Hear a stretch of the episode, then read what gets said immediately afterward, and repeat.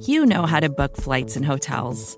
All you're missing is a tool to help you plan that unbelievable travel experience. That's why you need Viator. Book guided tours, excursions, and more in one place. There are over 300,000 travel experiences to choose from, so you can find something for everyone. And Viator offers free cancellation and 24 7 customer support for worry free travel. Download the Viator app now and use code Viator10 for 10% off your first booking in the app. Find travel experiences for you. Do more with Viator.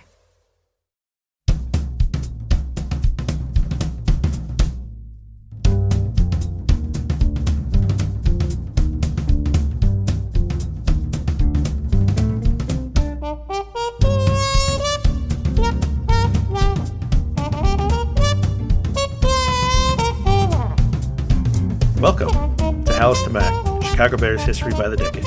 I'm Jeff Berckes, a writer for Windy City Gridiron, and I'm partnering up for this special podcast series with lifelong Bears fan and historian Matt Winter. Matt, we are actually alive for this decade. It's the 1980s. 1982, some would say the most important year ever when you and I get born. But, Jeff, to quote Bill's Parcells, this is why we lift all them weights. We finally got to the 1980s. We finally got to 1985 let's get it going.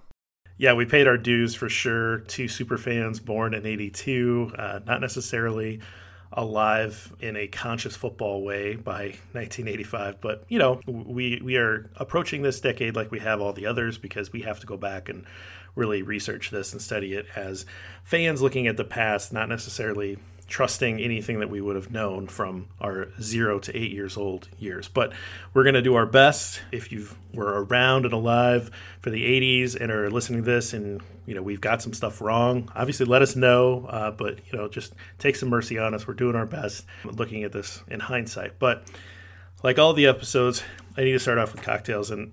As good as the 80s were for the Bears, they were bad for cocktails, Matt. Uh, terrible Ooh. decade for cocktails. It's basically like pre-mixed mixers. They sort of kill fresh juice, which really that you know that's really important when you're making liquor-based cocktails is using fresh ingredients. And so I, I kind of imagine that it was much more preferable just to drink a Bud or a Miller because cocktails kind of sucked. But a couple of the famous cocktails. One was Long Island iced tea. I'm sure everybody's heard of that, if not had them before. Not exactly my favorite cocktail. Well, certainly was not my favorite cocktail to make when I was bartending because you have to grab so many different bottles to, to make one drink. So I didn't really want to highlight that one because I don't really like it. There's one that I think is kind of interesting and it's very similar to the cocktail that we did last time, but it has a very specific name. It's called the Alabama Slammer. okay. and the Alabama Slammer just kind of sounds like something that I don't know. Uh, it, it could have been a blitz package from the 80s defenses. Uh, and so I figured we'd highlight this one, but here we go. It's, it's pretty simple. It's one part sloe gin, so that sloe gin makes a comeback again. It's one part Southern Comfort, one part amaretto, and then you fill it with orange juice. That's it. So sounds a lot like that screwdriver variation that we talked about in the 70s episode with yeah. sloe gin. But this one has a very specific name, Alabama Slammer. Again, I've actually I've actually had this one. This was still being ordered when I was bartending, and it's not bad. And so I think it's this one's actually kind of worth a try. And I don't know, maybe maybe there was a player from Alabama who got a sack and they called it the Alabama Slammer. We'll just go with that. I love it. I love it. I, I thought for sure you're going to go with the Miami Vice Mojito. Oh, was that uh, super popular in the 80s because of Miami Vice? Yeah, it was uh, the very popular t- TV show of the 80s, and I, I guess a popular drink at that time, too. So I, I, I would have bet money that's where you were going, but once again, you surprised well, me. I yeah, I did not come across the mojito as the popular drink of the '80s, but you you may have got me on that one. I'll have to go back and do more research. But you actually are going to lead off with the U.S. history of the decade because you said not a lot going on in the '80s, and we want to get to real football. So why don't you go ahead and recap it? We're gonna keep it real short. This is the decade of Reagan. So Reagan gets elected and and then reelected in two landslides. Jeff, the, the entire map is red. You're not going to see electoral college maps like this anymore. Uh, times are pretty decent, especially for the upper middle and upper classes. Uh, tax cuts across the board, deregulations, business is booming, um, and that's why he serves two full terms, and then George H.W. Bush takes over the end of the decade. So eh, that's all kind of boring. So make some exciting things. Is LA hosts the Olympics in 1984. Uh, 1989, the Berlin Wall comes down, which is kind of signifies the end of the Cold War, us versus the Soviet Union. That's pretty much it. And I know there's a lot more, but Jeff, we got we got football to talk about. So here's the picks. All right. Here's the pick, Jeff. So you get Yeah. pick one. Right. Going to the arcade, an Atari, a Nintendo, or a Sega Genesis. I was a Nintendo kid. I know you were as well, and I don't remember spending a lot of time in arcades, and so I've still retained some love of the console. So I'm gonna have to take the Nintendo. Congratulations, you are correct. You can play Tecmo Bowl, the original Tecmo Bowl with Walter Payton, Jim McMahon, and company. Sure. Next category is TV. Pick one. Family Ties, Cheers, Dallas, Growing Pains, Miami Vice, or Golden Girls. Uh, Cheers. Cheers was big. My family actually owned a bar at one point in my life, and uh, we were big time into the Cheers in my household. Cheers holds up. I was worried. I thought for a second there you would choose Golden Girls, but you came to your senses. Category is music, Jeff. Michael Jackson, ACDC, Guns N' Roses, Whitney Houston, Madonna, Beastie Boys, or NKOTB, otherwise known as New Kids. Well, we know you're going to take new kids, so I am going New Kids. uh, ACDC's tough to pass up for the for the '80s rock, and so I, you know, I still listen to some of their stuff. I think I'm going to have to go with that. you, you really can't go wrong with any of these, but I, I might go. I might go Guns N' Roses just because I, I just I thought they were so cool back in the day, even into the early '90s. I, I thought they were really cool. Last category, tough one, Jeff. Movies. Ghostbusters, E.T., Back to the Future, Beverly Hills Cop, Indiana Jones, Top Gun, and Three Men and a Baby. Wow, I mean, they were that last one's really, really tempting. I, you know, I would have the, the probably the movie that had the biggest pull on me for some reason was Top Gun. That is incorrect, Jeff. This is a Chicago Bears podcast, and so you should have gone Ghostbusters with Chicago super fan Bill Murray. Sorry, two for three, Jeff. Two for two for three isn't Yeah, bad. no, that's good. I think there was a famous song about that. Abs- yeah, absolutely, and we'll get to some more famous songs later in this later in this Yeah. All right. Well, let's let's recap this decade. So, again, it's worth mentioning I, that we were kids, and so keep that in mind. I, and Matt, I actually kind of have a question for you up top. Do you do you remember, Of course. what the first game, first Bears game was? Like what year that you can actually kind of remember watching it? I I remember where it's either 89 or 88 or 90 somewhere in there. We're playing the Broncos at Mile High Stadium. And I want to say it's an overtime game and just it was Bears and versus John Elway because uh, my my vivid memories of first watching Bears games is the Bears games are always on. This is back before you had all the Sunday ticket, NFL red zone options. Only the big games were on. And it, it just seemed that I think John Madden just must have loved covering Bears games because they, they were you always had Madden and Summerall. They were the A game on CBS at the time. CBS was hosting the or was covering the NFC games. And so they were always on and just it was just it was so fun to watch because we didn't have the thousands of options of things we have to watch now. It was my family didn't get cable till like early like 92, 93. And so like this was must see TV. I'm to watch the Bears. And just, that's that's what my Sunday is, watch the Bears, and there wasn't much better than that.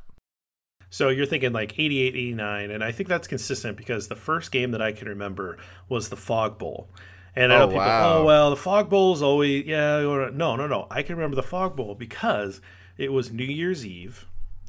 And I remember my mom saying, You need to take a nap because it's New Year's Eve and you need to be up for New Year's with your grandparents, right? And so I remember having to go into the bedroom and she put the TV on because I was insistent that I needed to watch this game. Of course, even at six years old, I was. Uh, you know, had to make sure I watched this game, and I, then I remember on this little tiny black and white TV just how hard it was to watch the game because, well, the fog bowl, and so that's the first real memory I have, which would have been about six years old, which I think makes sense. You know that that, that would be about as early as about as far back as I can remember. So keep that in mind. We weren't really watching the. We were there during the '85 Super Bowl, but come on. Well, know, how we're- how, free. how fitting is that too? Because that's that's Buddy Ryan versus Ditka. That's Bears Eagles. And so, what what a what a fitting game for the decade, Jeff. Absolutely. So, uh, recap the NFL. Not a lot of things happen. No real movement of teams except for one. There's no expansion.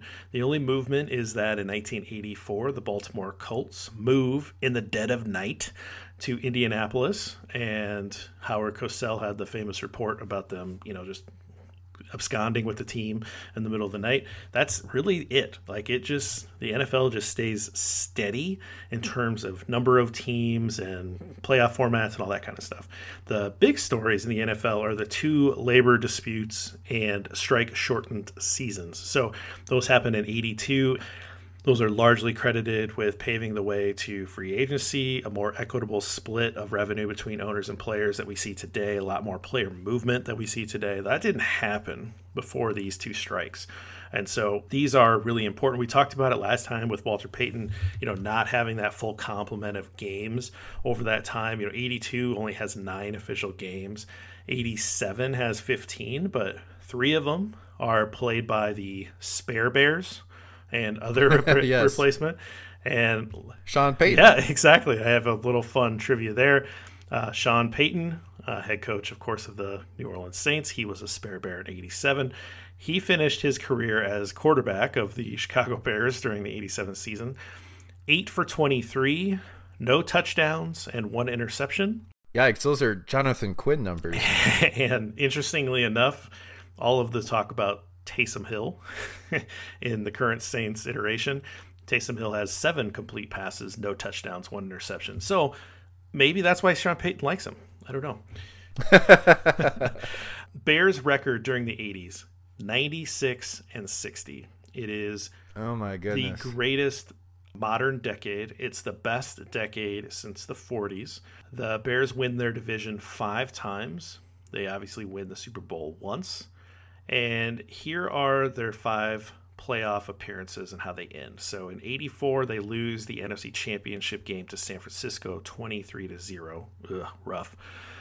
85 they win with the most dominant playoff performance ever. They don't give up a point in the first two rounds of the playoffs. They only give up 10 to the Patriots in the Super Bowl. It's a 15 and 1 regular season, 18 and 1 overall, considered obviously one of the best teams of all time with probably the best defense in NFL history. Mm-hmm. 86, they come back. They have just as good of a defense, if not statistically better. They go 14 and 2 in the regular season, but unfortunately, they're bounced in the divisional round 27 to 13 at home against Washington. 1987, again, that spare bear year. They go 11 and 4 in the regular season, but they lose again to Washington in the divisional round 21 17. And then in 1988, 12 and 4 regular season. They lose at home in the championship game to San Francisco, 28 to 3. So, you know, you look at that and you think, hmm, maybe one left on the table, maybe two left on the table. Well, it, at least one. And again, since we weren't conscious during this time, football conscious, looking back on it, it's it's amazing how dominant were they they were for that one year. A lot of questions as to why they couldn't win more. I'm I'm worried, Jeff, that you're going to look at the 2016 Cubs at some point is much the same way where the Cubs win that World Series in 2016. Oh, we're going to win two or three of these and it's not looking great for that right now, but how tough it is to just win one. Uh, absolutely. And, you know, it just kind of speaks to the dynasties that do happen. Obviously, we're recording this in the middle of the Last Dance documentary series about the Bulls and just realizing the the repeat three-peat and how amazing it was for the Bulls to do that when we were growing up in the 90s but just how hard it is in football and and how you know yeah we'd love we'd love to see another Super Bowl title in this run but you know it didn't happen. Uh, do you uh, think that Bears adds, coaches do you think that adds to the mystique of it? I I no I don't. I think that if they would have won another if they would have won an 86 I mean, it would have been just as it would have even solidified it even more. Mm, interesting but because Chicago culture, I think, was just taken over, and I think it was just this this whoosh through, and then you look back and there was only one championship. It's like, really, is that possible? I really, I really hesitate to think it's it's uh, because it was a one year thing that it's thought of so fondly. They were, they had chances Yeah. Bears coaches during this decade. So Ditka takes over in 82. And Ditka lasts through the rest of the decade and into the early 90s. He finishes his coaching career in Chicago with a mark of 106 and 62 with a 6 and 6 playoff record. So, Coach Dicka, not Ditka the player, Coach Dicka. That's what we're going to talk about in this episode. He was, you know, volatile with the press. I think he could be volatile with his quarterbacks. And I think he probably trended to kind of an out of control personality. I think he's, you know, brought that player mentality to the coaching uh, headset. I think he's the type of old old school coach that probably wouldn't be very popular today with players. Uh, maybe I'm wrong. I'd be kind of curious to hear what you think. I actually think Jim Harbaugh, who mm-hmm. is a guy mm-hmm. we'll talk about next episode, uh, former Chicago Bears quarterback that played for Ditka, I think that's the closest modern example in the NFL. And he really quickly wore out his welcome in San Francisco. I'm not saying that his approach for the time was bad or wrong or anything like that. But I think it's a style that can wear really thin and kind of looking back through a modern lens it's kind of interesting. You know, we teased this a bit last time in the 1970s episode, but Buddy Ryan was hired under the previous regime. He was retained under Ditka through the 1985 season, largely because of a letter that the defensive players wrote, including Gary Fencik, kind of taking one of the lead roles, Jim Osborne, another one of the lead roles in that. And that convinced Papa Bear that he should keep Buddy Ryan under Ditka. So, kind of a forced marriage or arranged marriage, if you will, between Ditka and Buddy Ryan. These weren't people that had worked together before. And obviously, after the Super Bowl, Ryan leaves, takes over as head coach of the Eagles. And during their time in Chicago, I think it's fair to say that Buddy Ryan and Mike Ditka didn't get along very well. But I think, let's be honest, Buddy Ryan didn't really get along well with a lot of people.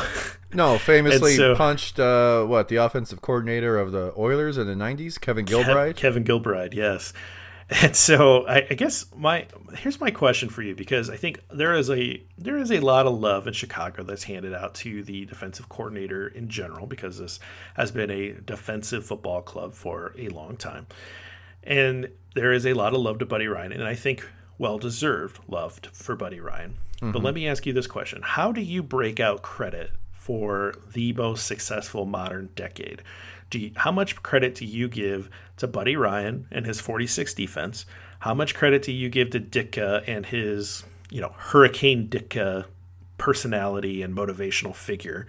And finally, how much credit do you just give to the talent that was accumulated on this team and through smart drafting and development? Well, that's a hell of a question, Jeff. Um, the the coach before Ditka was Neill Armstrong, correct? Neill with two L's because he had a lot of L's. Yes.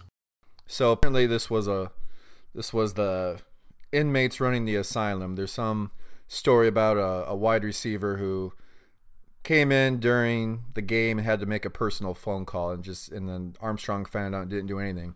So here's my answer about Ditka. Ditka was the perfect guy for the job in 83, 84, and 85. And I think a trend you're going to see amongst a lot of the coaches and players is I think that success in 85 kind of gets them off course a little bit. I think Ditka gets a little full of himself, 86, 87, 88 and loses sight of the ultimate part of this to answer the last part of your question is that uh, the players are unbelievable, Jeff. The, right. the, the, the, players are unbelievable. And as someone who has coached a lot, I'll be the first to tell you players are going to win you the games. And uh, if you're having a great season, it's probably nothing too special that you're doing as a coach. The players here, Jeff, are unbelievable. And uh, I'm not trying to take anything away from Buddy Ryan because Buddy Ryan is a defensive genius. But in 85, they're running the 46.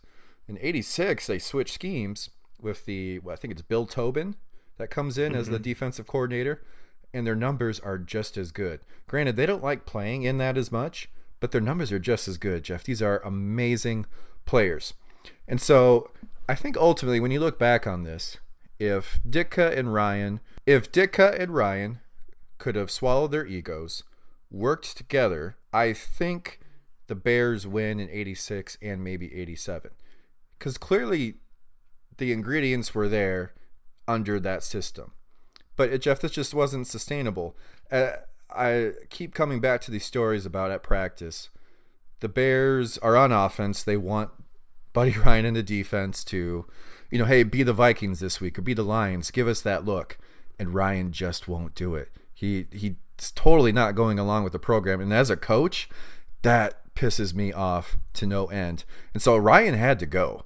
Uh, right. Ryan can't stay. It's amazing he lasted as long as he did. And so I think Ditka gets a lot of the credit to get them to that point. I think Ditka also gets a lot of the blame for why they don't ever get back to the Super Bowl. And I think Ryan gets a lot of credit for innovating defenses, rightfully so, but uh, he had a huge ego, and I think that got in the way a lot too. It was not sustainable what they were doing, but ultimately the players are great, Jeff. Great players will win you games. Yeah, I think I kind of come down to just amazing talent accumulation and development. And I think that this defense, the level of talent on the front seven, I think that they could have succeeded in a lot of schemes. I don't think that Ditka brought anything to the offense that was particularly creative, but he actually, because of those great drafts, was able to produce some pretty incredible running games. And so mm-hmm. we'll get to that at some point in this show. And so, you know, for me, I really just think it's a, it's kind of a this is a moment where you really tip your cap to the general management and accumulating a lot of talent. And then, of course, coaching has to put them in the right positions and coach them up. But the, they are, have some amazing drafts that we're going to talk about too. So, uh, I, I Here, Jeff, kinda... can, I, can, I, ask you a real quick question? Because I know we're taking yeah. up a lot of time on this, but I, I was thinking about it this way. What if you put Bill Belichick in a time machine, put him back during that hmm. time? How many Super Bowls did the Bears win? Uh, I mean, they win five straight, right? they win five straight. And so, in, some way, that shows you Ditka and Ryan both. God, they, they could have done so well if they just would have worked together, but two huge egos, it wasn't ever going to work out. Well, okay, so let, let's do this. Now, this is a this is different because it's not when Ditka was going to get hired, but I, I have a very interesting what if on the coaching front, and okay. we're just going to deal with it here. So, the two best offensive minds of the era, who are they? Of the 80s? Yes. Well, you're going to have to go Bill Walsh. Right. And let me think real quick. Who else is there? Bill Walsh and uh, who who would be the second one? I'm not. So Don Coryell. Oh, okay. Of the Chargers. Yes. Okay. So so widely considered, those guys are the two best offensive minds of their of their generation. So the Bears coaching job it's open in 1978 season. They're interviewing people. They're interviewing people kind of in secret, which uh, you know, kind of funny today. No one interviews in secret today. Everything's kind of open, public record. Paul Brown, the great Browns and Bengals coach, apparently was very like actively negative about Bill Walsh in conversations with other clubs. Okay. And he effectively blocked him from getting some opportunities over his time. So I mean Walsh was not pleased that he was passed over. He left, went out to San Diego for a year, and then he went to uh, went to Stanford, became their head coach. Mm. And so Walsh is trying to get back into the NFL. He interviews for the Chicago Bears op- opening in 1978. Don Coryell also interviews for the job. Coryell ends up taking the job in San Diego, and Walsh doesn't get the offer for the Chicago job and stays in Stanford for one more year, and then he gets the job in San Francisco the next year. Instead, the Bears hire Neill Armstrong. Again, we know that that doesn't work out. Walsh, he obviously wins three Super Bowls with the Niners. He's in the Hall of Fame. He goes into the front office. They win another Super Bowl. He's incredibly successful. Obviously, West Coast offense, all that stuff is is his baby. Coryell, more wide open passing game. Uh, it was very successful in San Diego there. He's actually a head coach that a lot of people talk about. He probably should be in the, the Hall of Fame because of his innovation, but never won a Super Bowl, so it's it's kind of a hard sell for a lot of people. But he's been a Hall of Fame finalist uh, multiple times. But the what if is what if they go in a different direction and they don't hire this Neill Armstrong guy who clearly is not a very good coach. He's like you said, he lets the players run wild. He was described in Jeff Pearlman's book as like a, a room temperature bowl of vanilla pudding, and and so I'm going to remember that. That's good. yeah, and so you know, the the question is, well, just think about the different world, right? I mean, because almost certainly Walsh had his eye on Montana Montana was a third rounder. He could have been got by any NFL team. So think about Bill Walsh as the Chicago Bears head coach and Joe Montana as the quarterback, or think about Don Coryell coming in and opening up a new brand of offense in Chicago. Think about that, knowing that little bit of trivia. My question to you is Would you trade the history of the 85 defense and Buddy Ryan for Bill Walsh's offensive innovation? And, you know, let's be honest, brilliance as a head coach and personnel guy. Uh, yeah, no heartbeat. And here's why. Think of, and even forget Joe Montana. Put McMahon and Payton in the West mm-hmm. Coast. McMahon is perfect for the West Coast. He's a smart QB. He's accurate. He's not going to take as many big hits down the West Coast because they get rid of the ball quickly. You got Payton who can catch the ball. You got Suhey who can catch the ball. So, I, oh man, that's scary. I'm assuming they're getting all the same players in this alternate universe. Well, I'm wondering in the alternate universe because it would be 1978 that a lot of the, you know, a lot of maybe the defensive players aren't prioritized as much as they were under this regime. Okay, uh, that's it's still interesting, but I guess I'll answer it this way: How many Super Bowls did the Niners win in the 80s? Uh, I, I, think it's four total, I, I, or well, it's three in the '80s and then one right away in 1990. Yeah. So yeah. I, I think most Bears fans, I, I would assume you trade in four Super Bowls for one, but maybe for some people the allure of the '85 season is too much. But since I didn't live through it, I, I would I would answer I'm going with Bill Walsh. It could be the lakefront offense instead of the West Coast offense. That's nice. Yeah, you, you I thought of that. For me, that's good for me, I think it's. Uh, I, I, I have to agree with you, and, and just would be fascinating. But it is an alternate history kind of thing, and obviously didn't go that way. And Bears been around for hundred years, and there's a lot of fun ones that we've already covered. But this one's kind of like the, you know, the one that's like, what Bill Walsh? Why didn't we hire Bill Walsh? That's crazy. Of course, the Bears also interviewed Bill Belichick at some point too. So, wait, wait hold on, what? Yeah, they they they uh, interviewed Bill Belichick at some point. Like in the in the, we're talking in the eighties or no no no uh, it was in the nineties. Oh, before they hired uh Jauron, isn't it? Yes. Yeah. Oh, I forgot about that. I was in such a good mood today. Why'd you have to bring that up? Well, maybe we'll cut this.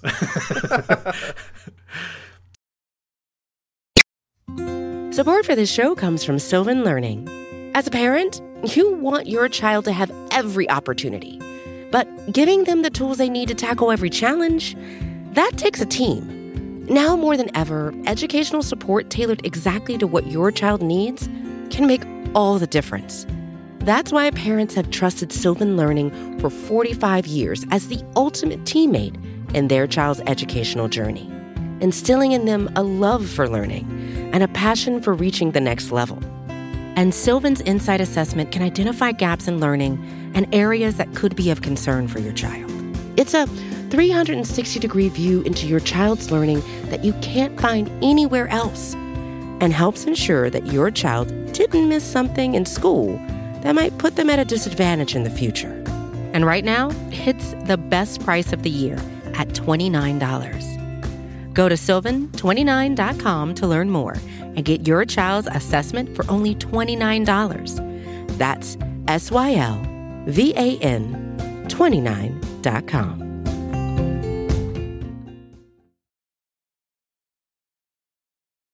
All right, so Matt, you, you just mentioned McMahon, and, and, we're gonna we're gonna let you start off with him in a minute, but we're gonna carry a couple guys over from the '70s episode. Obviously, Walter Payton and Gary Fencik, key contributors to the '85 team. Jim Osborne, as we talked about last time, defensive tackle. He retired the year before '85. His last year was in '84, but he was there for that first division title and playoff run.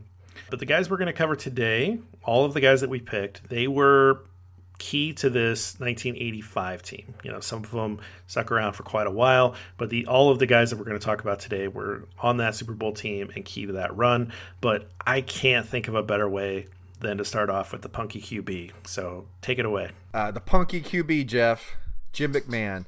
You're right. Probably not a better place we can start. Fifth overall pick in 1982 out of BYU. I think maybe the best stat for him is out of the 61 games he starts as a Bear, they win 46.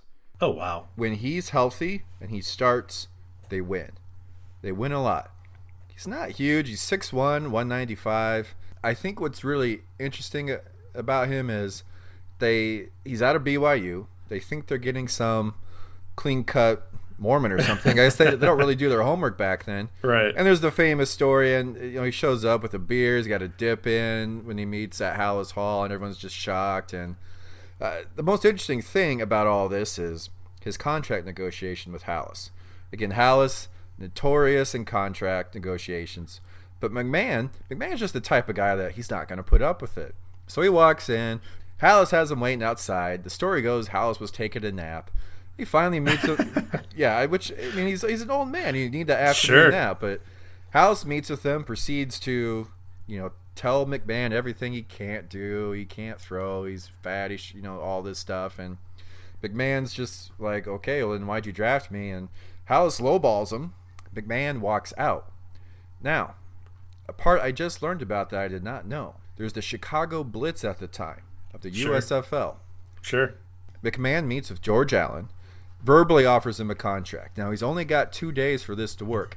This is the only summer that rookies, the league was saying, rookies have to be signed by the end of July, otherwise they can't play. It's like the only year that happened, and so McMahon, you know, he doesn't think this is going to happen, so he he ends up signing with the Bears because that's all he thinks he can do. He's pissed about it, and he didn't think he was even going to go with the Bears. He thinks he's going to end up with the Blitz, and so he's not in any shape. And I guess his first training camp, they had him run a mile and a half, and every single person on the team beats McMahon besides like some fat offensive guard. And so not a great start for for Jimmy Mack, but you know, I, I'm not going to just tell McMahon stories because all these stories are known. I think what's really interesting is how good he was at BYU. And you were just talking about offensive innovators. His head coach at BYU was a guy named LaVell Edwards. Now, here's the three top guys in the LaVell Edwards coaching tree, hmm. all of whom were kind of around the time of- McMahon. You've got Brian Billick, Super Bowl winner. You've got Mike Holmgren, Super Bowl winner. You've got Right. Andy Reid, Super Bowl winner. These are the guys that Edwards, you know, influenced. Here's his stats at BYU, Jeff. 4,500 yards, 3,500 yards, 77 combined TDs his last two seasons there. Not he, bad. He finishes in the top five of the Heisman twice. He's a stud, but BYU, they're playing the type of stuff that you're talking about. They're wide open. They throw the ball all over. They're doing this for the at the time is very innovative stuff.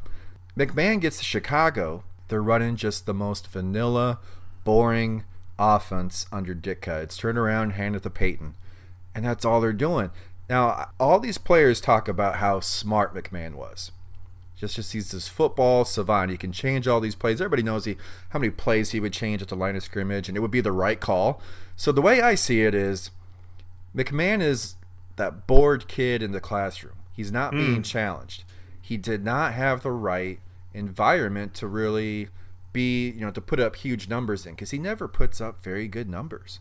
Because he, I think he's stuck in this really caveman type offense that didn't really suit his strengths very much. Right. Now, he's the right guy though for the 85 Bears because he's the only guy that can stand up to Ditka. You know, he gets yelled at Ditka on a daily basis, and he just tells Ditka to f off. He doesn't. He doesn't care. All the other Bears quarterbacks at that time, Tomczak, Fuller, Harbaugh, like they can't handle them. They can't handle Ditka. McMahon is the only one that can, and he's he's a leader of men, Jeff. He's a leader of men, and they all all his teammates, you know, they all swear if McMahon just would have stayed healthy, they would have won more. And so, I think the real in, another really interesting thing here is is cultural impact. The number of kids that must have, you know, wore headbands, and mm-hmm. you know, th- this guy walks around with a dip in, and he headbutts his lineman, and I'm sure the number nine jerseys were flying off the shelves, and it's just an interesting career. Of course, him and Ditka, they just they can't get over their relationships. He eventually gets traded to the Chargers, and he bounces around, but he still wins. He, he has a, I believe, a eight four season with the Eagles, and then a eight and four season with the Vikings randomly in like 1993 or four. And so this guy's just a winner, and I think if if he were a player today, I don't think he's a first round draft pick. I'm not sure he gets drafted because they would they would poke him apart in terms of maybe raw physical ability. but if he got in the right system today, I think he would be a heck of a quarterback. Um, you know, you know who? Here's a modern day comp. How about Gardner Minshew? You know, I got I, I was thinking that today, and I, I thought, well, that's not really good enough, is it? But no, and no, maybe not talented, but the swagger, the the swagger. Uh, I, you know, I kept thinking he's Favre without the arm. That's that's what I keep thinking. He's Favre without the big time arm because he's mobile, he's daring, he just doesn't really care what people think. And maybe that's a little too much, but it's it's fun to think about if you got with like a Nagy or a Sean Payton today.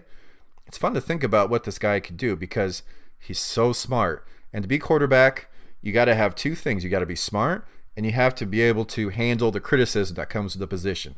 McMahon didn't care about anything. He just wanted to play ball, and his teammates loved him. Here's this great story. I don't think this is a story many people know. There's this wide receiver for the Bears, Brian Baschnagel. I don't even know how to say his name. Bashnagel? Bashnagel. He's at the end of his career. This is 83 84. Barely plays, barely gets any catches in the games. They're at a practice. They're in the huddle, and McMahon says to him, Hey, you ain't gotten a ball lately. I'm gonna I'm gonna get you on this one. And so the wide receiver's like, oh, okay, whatever. And Baschnagel goes out wide, and you can see in the coverage, well, he's he's double teamed. And so he's like, oh, he's not going to throw me the ball here. That'd be stupid. And so he runs his route, and sure enough, the ball comes to him in double coverage, and he gets a catch because McMahon thought he needed the touch. Now Ditka just loses it and swearing at McMahon, "What the hell are you doing, throwing it in double coverage?" And does McMahon say, "I was just getting this guy a ball"? No, he just says, "Oh, hey, sorry, coach, I messed up." That's why those guys love him. Yeah, he did not care about Ditka. McMahon was always going to do what he thought was right in the games. And you know what? He was usually right. He was usually making the right decision. But yeah, I, it's just a fascinating player. I don't know if he can play in many eras besides this one. And if he if he was around today, he would need to dedicate himself a little more physically and in the off seasons instead of. Uh, guess he was notorious to showing up uh, to camp with a bit of a beer belly on him, but yeah, those were the '80s, man. It was different times. I think a lot of people were like that. Camps were much harder you didn't necessarily keep yourself in shape in the off season. You let camp do that for you, round into shape, you know, with camp and and so I it's not just a McMahon thing. I think that's an 80s thing. God, what's the Browns quarterback name? Who are you talking about? Now? now. Baker Mayfield. Yeah, ba- Baker Mayfield. Maybe that's another comparison. I know ba- Mayfield hasn't had a lot of success yet, but just like that type of swagger that Mayfield has, that if he ever wins for the Browns, the Browns are going to love him forever. Cleveland's just going to love him forever. I think you kind of can see that with McMahon. Bears fans love McMahon. They love him. Yep. Yeah, that's a that's an excellent compare modern day comparison too. I think that makes a lot of sense. And and you're right. I mean, McMahon's just universally loved, and he has a very interesting career after the Bears. You know, like you said, bouncing around. It goes to Chargers, goes to the Eagles, goes to the Vikings, goes to the Packers. Like he's just kind of everywhere and just kind of sticks around. But because he's such a good football mind, you know, and he's can play quarterback, like those guys can stick around. So doesn't he wear his Bears jersey to the Packers White yes. House? Because the Bears didn't get a go because I, I passed over the history of the Challenger space shuttle exploding. So the Bears never got a go uh, to the White House. So McMahon, right. man, McMahon just says, "F it, I'm wearing my Bears jersey." That's, that's so awesome. They they did go. Uh, they did get an invite from the Obama administration. So yep. the, mm-hmm. the the 85 team went during the Obama administration. So, all right. So imagine trying to only cover eight players from this 80s team. How do you do that? You know, okay, we we brought in Payton and Fencik from the last episode. Okay, great. I'm cheating. I'm taking the entire offensive line, and we're going to cover that right now because I think it's it's easily the best offensive line in the modern Bears history, and I think it can argue for the best offensive line in team history. And so I thought it was only appropriate that we talk about the entire offensive line. Let's just start with this. They had a poster, Matt, called the Black and Blues Brothers.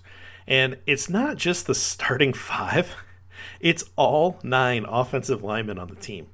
That's so awesome. You had that poster, if I'm not mistaken. I think I had all the posters. I know I had the Samurai Mike poster. I, you know, I, I I think I had some of these other ones, but there I don't I don't have it today. It's but it's that is a an amazing decision by some marketer to say, hey, we're going to put the entire offensive line on a poster. And so these guys, you know, they're really good, and I think they deserve this poster. And so let's go through the starting five. Uh, they all started the 1981 draft. Keith Van Horn and Jay Hilgenberg.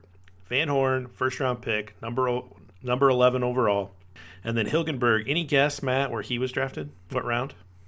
Uh, I want. I thought he was a free agent. I didn't think he was drafted, but I could be wrong.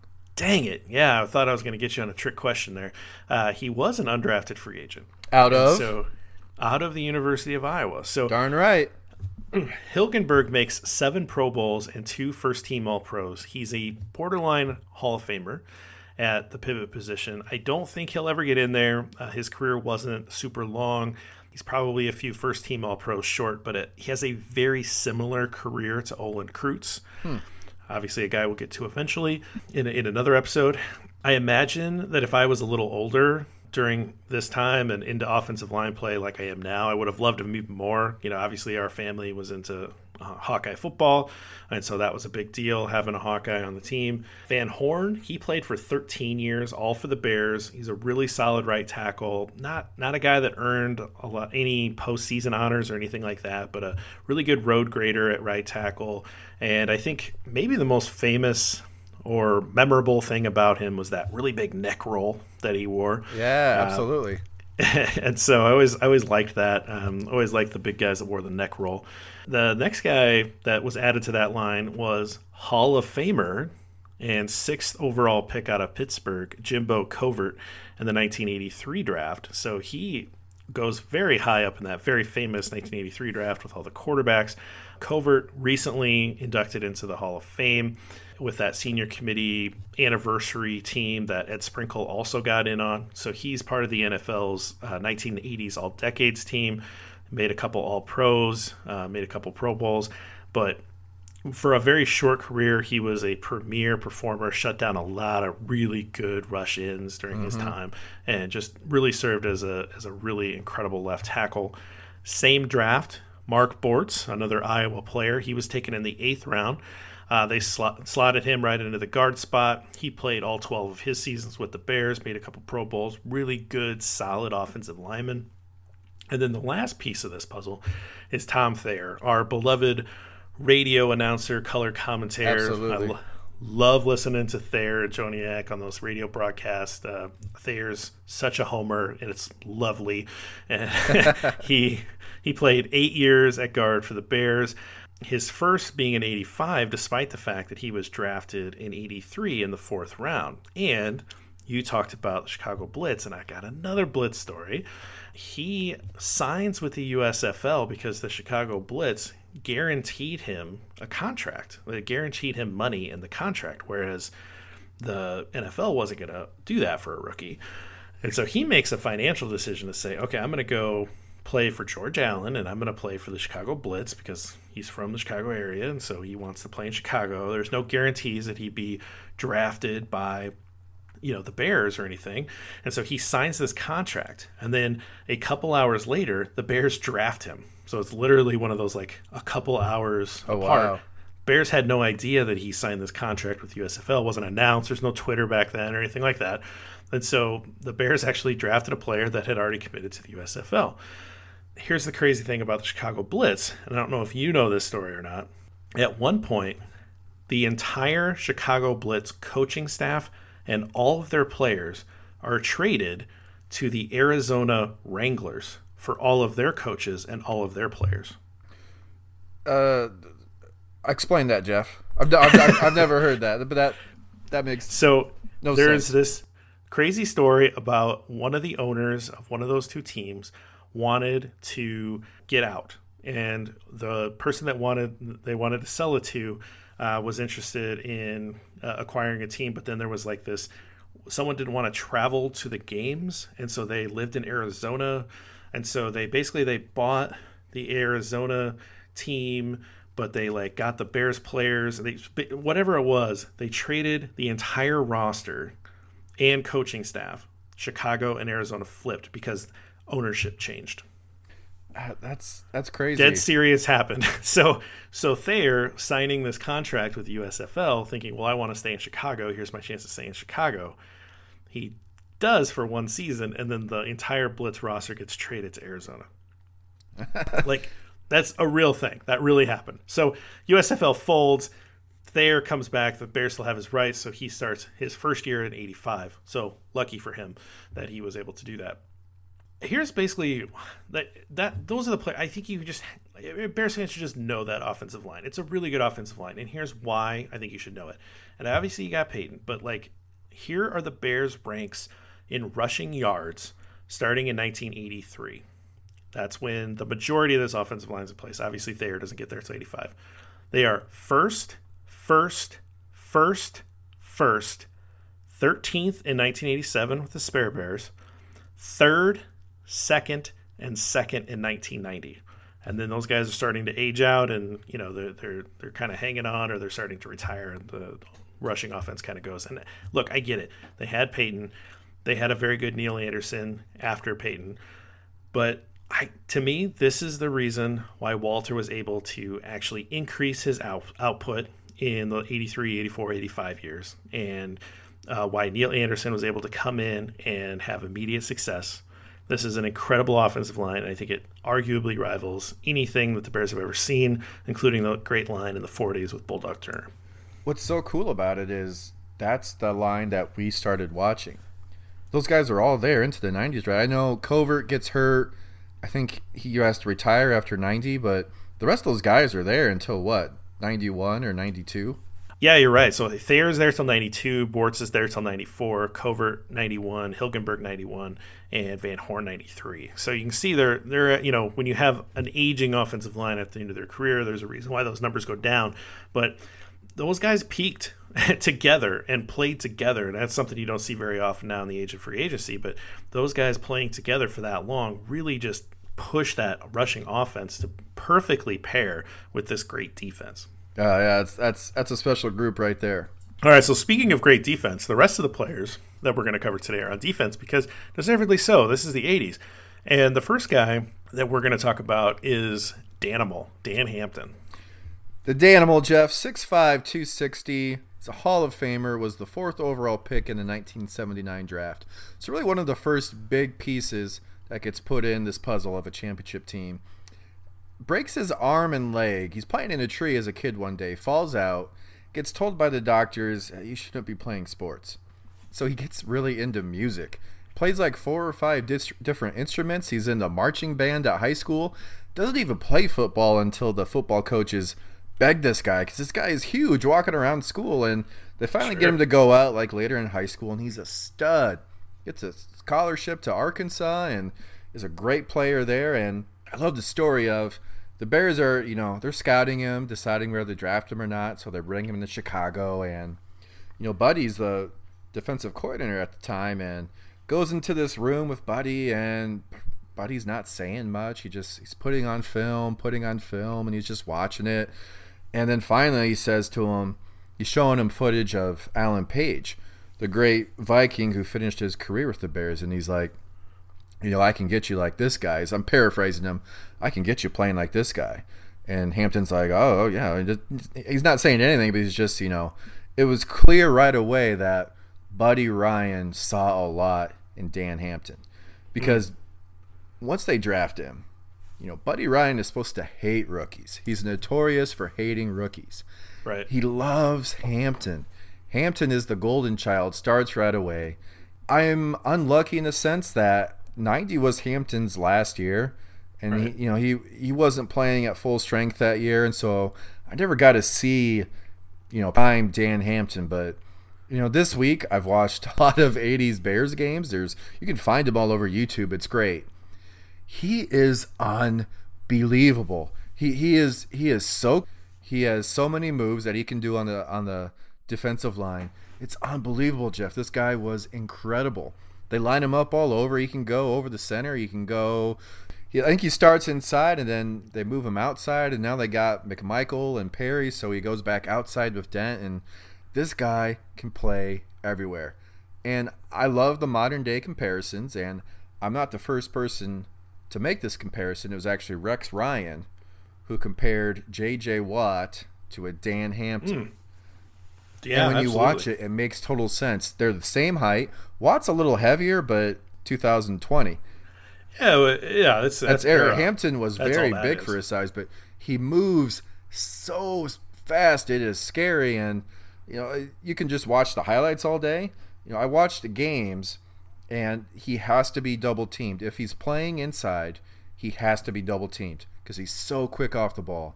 Pro, you know who is the most important person on that defense? I, I don't know, but a lot of the coaches at that time said you got to prepare for Hampton first and you because you can't single Right. team him. You have to prepare for Hampton. You got to know where he's at because you can't block him one on one. And uh, you know the the JJ Watt stuff was funny, and I was this is very random, but I love it. I was in this kind of comment section of this chat room about it, and they're they're talking about the comparison between JJ Watt and other players, and it comes up that Watt is hurt quite a bit, which is unfortunate but true. And there's this comment by this guy named Anytime 23 and in reference to JJ Watt being hurt, and he says, Dan Hampton would have played with two torn pecs and a decapitated head or something. Bear down. and I just think that's the perfect. That's just so perfect. Like, and that shows you the love people have for these 85 Bears. And Sure. my, my last Hampton story is it's late in his career. They're playing the Bengals. They're winning, but Brad Muster, there's a name for you. Brad Muster fumbles. Sure. The Bengals recover, and they go down to kick a field goal, but Hampton blocks it to steal the game. and when asked the comment about the Muster fumble after, Hampton said, "If I had a knife, I would have stabbed him." These are that's why people love these guys. These guys said exactly whatever they wanted to, and they. I mean, obviously he's saying it tongue in cheek, but man, these guys just they said what was on their minds, and I love them. Uh, okay, well, I think that's what we call a perfect segue, because a guy who spoke their spoke his mind and said whatever he wanted is Steve McMichael. Uh, God, He has one of the best nicknames of all time, Mongo. Ming the Destroyer is another nickname, but I, I prefer Mongo. Look, here's the thing about Mongo is that we have eh, for every episode, the two of us have drafted the eight players that I've curated to talk about this decade. You have been very kind and have given me the first pick every decade. I always offer you, do you want to pick first or do you want me to? And my first round pick was Mongo. And I was so upset. you were very upset. There were curse words thrown around. Okay, fine. We got over it. We picked out the rest of the draft. A couple days later, I get a text from you, and it says, uh, Hey, confirming my choices. And you try to sneak Mongo in as one of your four players.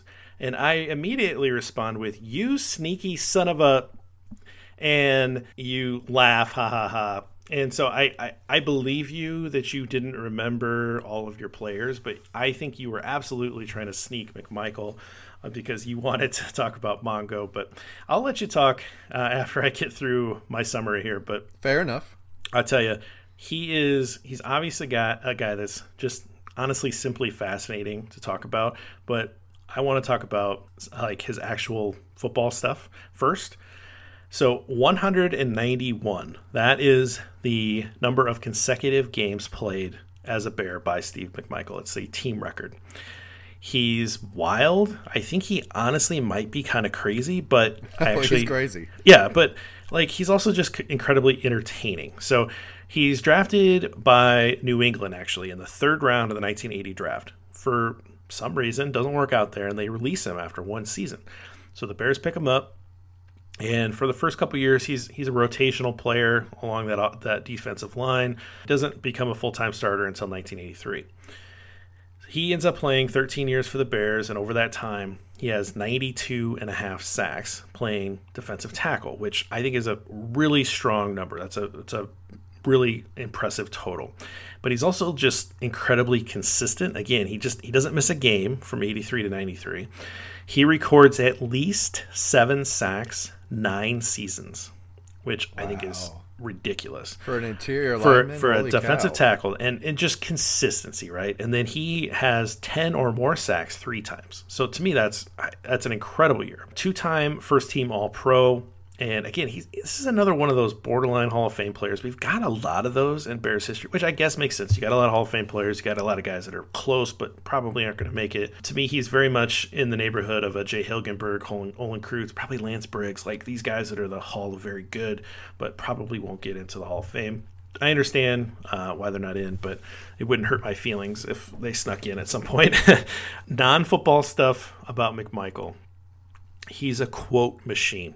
Anytime a local reporter wants to just gin up a headline about the current Bears, all they got to do is call Mongo. He'll give it to them. yeah, absolutely. He, he, he, I think one of the most famous things is he called Doug Flutie the midget. Uh, he happily will tell any reporter at any time that current players aren't built like they used to be and they couldn't have played when he was playing. Uh, I remember seeing him once. He was dressed in all black, and the the host, you know, kind of, hey, well, you know, what's with the what's with the all black? And he said, I'm mourning for the future firing of another Bears coach because of Jay Cutler. And and it's like, oh, like like I don't know. It's like sometimes he's kind of annoying. Some, sometimes he's really funny, but he is always entertaining. So it's probably not surprising that he joins WCW Wrestling after his playing career is over. And he wrestles, he commentates, uh, but basically he's just an entertainer, right? So in 1996, I thought this was funny. Certainly had I knew he did the WCW, but in 1996 he actually won the award for worst announcer. Oh, really? so apparently he wasn't very good at the announcing part, but then he actually does more wrestling. He wins the WCW Heavyweight Championship belt in 1987. So he must have been like a really talented heel. I imagine that he he's kind of perfect to be a heel. Here's something that I find interesting, and I kind of knew this, but I, I, ne- I had never. I had never really gone into it much, but he was the head coach of the Chicago Slaughter, mm-hmm. which is the arena football team it's actually not like a bad record. He goes 58 and 44 over his time as head coach, 4 and 4 in the playoffs, and they won the league championship in 2009. So not like not bad.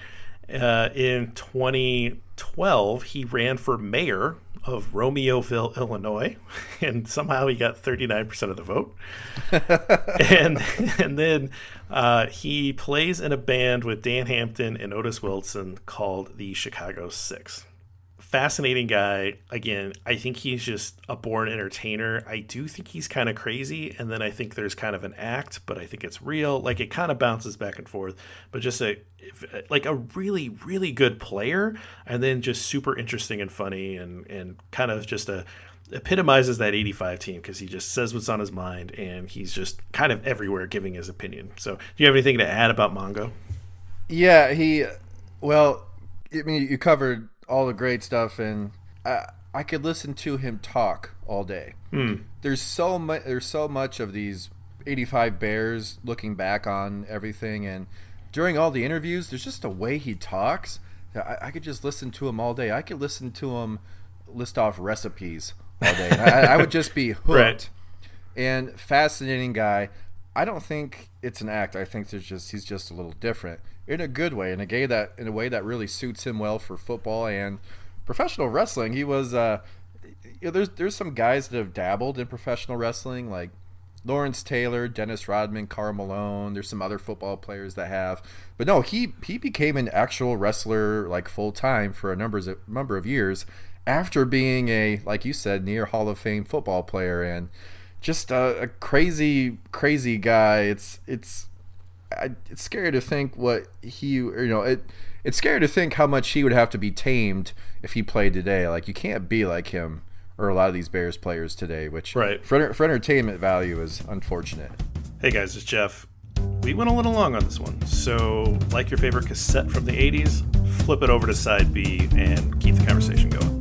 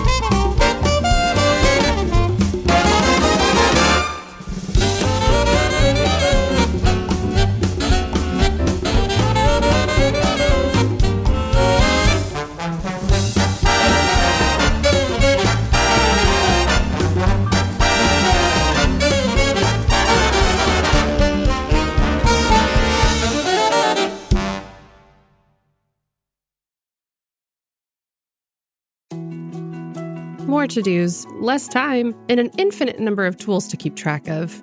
Sometimes doing business has never felt harder, but you don't need a miracle to hit your goals. You can just use HubSpot because their all in one customer platform can make growing your business infinitely easier. Imagine this high quality leads, fast closing deals, wildly happy customers, and more benchmark breaking quarters. It's not a miracle, it's HubSpot. Visit HubSpot.com to get started today.